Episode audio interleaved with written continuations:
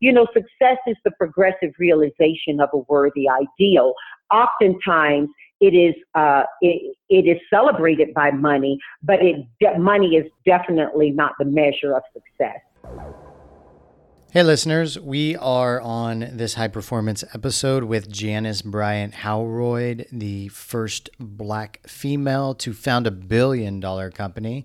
And I've enjoyed talking to her. She's quite a force who is very passionate and positive and enthusiastic in her communication. And so, on this little clip, what we're talking about are a couple things. One, uh, I wanted to ask Janice about how she grew up and the way her parents raised the siblings to mentor one another. So, an older sibling would mentor a younger sibling, and that younger sibling would mentor the next because they had 11 children in their household. And it was a really intelligent system that her parents came up with, but also really helped her get a foundation on how to be one, a student of her siblings, but also a teacher and a mentor of her other younger siblings. So it was very creative, and I would say, without a doubt, a high performance tip that families can use. And then Janice goes on to describe her definition of success. Success is the progressive realization of a worthy ideal, and how it doesn't tie anything back to money, but it does tie to wealth. When you can pro- progress a worthy ideal, you can give wealth in mindset, wealth in a community, wealth in many different forms. And also wealth and money as well. I think she was spot on about her definition. And I, and I think a lot of us, especially as high performers, if we measure success as the progressive realization of a worthy ideal as opposed to just making money, what many of us do, then we would be more fulfilled in our pursuits. Okay, let's hop into it with Janice Bryant Howroyd. Janice, there's something really cool that I thought your parents did that I hadn't heard of before was that they, since you had so many siblings, they picked uh, an older sibling to be the mentor or the leader of the younger sibling. And they had the responsibilities of making sure the younger sibling got to bed on time, combed their hair, wore nice clothes. Where do, first, where do you think that came from? And also, um, how do you think it helped mold you into the individual you are today?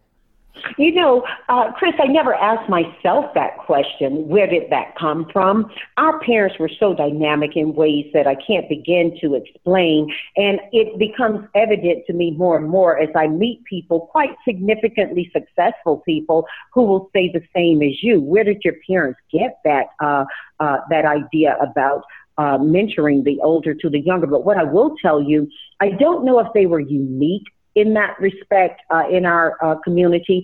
I do think what was unique about them was that they set the example for us. I mean, mom and dad were highly cooperative in how they would educate each other in life. Mom was more academic and dad was more street savvy, and they were able to combine that in a way that really helped us to appreciate that there are more than one form of intelligence.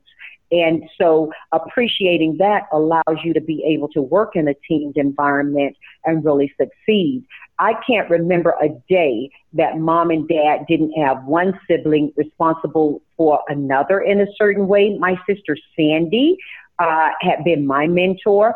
And so when I came to California on vacation to visit her, it was just, you know, a pickup of where we had left off when she'd gone away to university years earlier. Uh, but here's something else that I think um, really was a dynamic about my parents. Uh, retrospectively, I recognized they were really quite smart to do this. They were able to recognize where each of us as kids had a particular skill or a particular um, prowess, and they would make it incumbent upon us to share that with the others. So while we, my sister Sandy was my mentor, and I was the mentor to my sister uh, Linda, my parents made sure that because I was really good at English, because I was really good at history, that I had to then become the tutor to all the other siblings for that who came after me, as Sandy had done for math and science, where she had a particular strength. Yeah, you which, know, which uh, many, many, many communities use oral teaching, don't they? They have oral histories, and so you know it. Uh, uh, it. I, I, I, That's why I say I don't know that it was necessarily a unique thing for them to do that. I think that they were able to do that with such passion and clarity for 11 kids in a small town.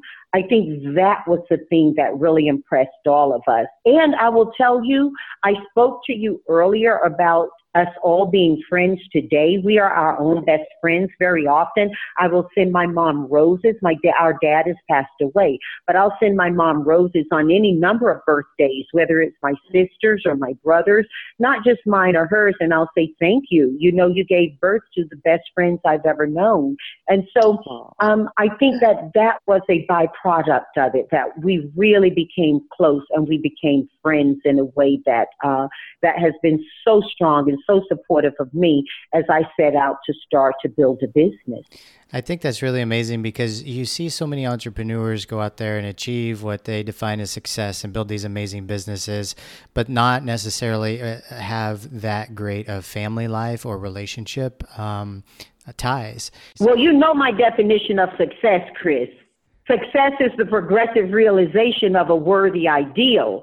So I don't hear a lot of dollars attached to that. In my mind, Mother Teresa was successful. It's yes. my understanding she died penniless.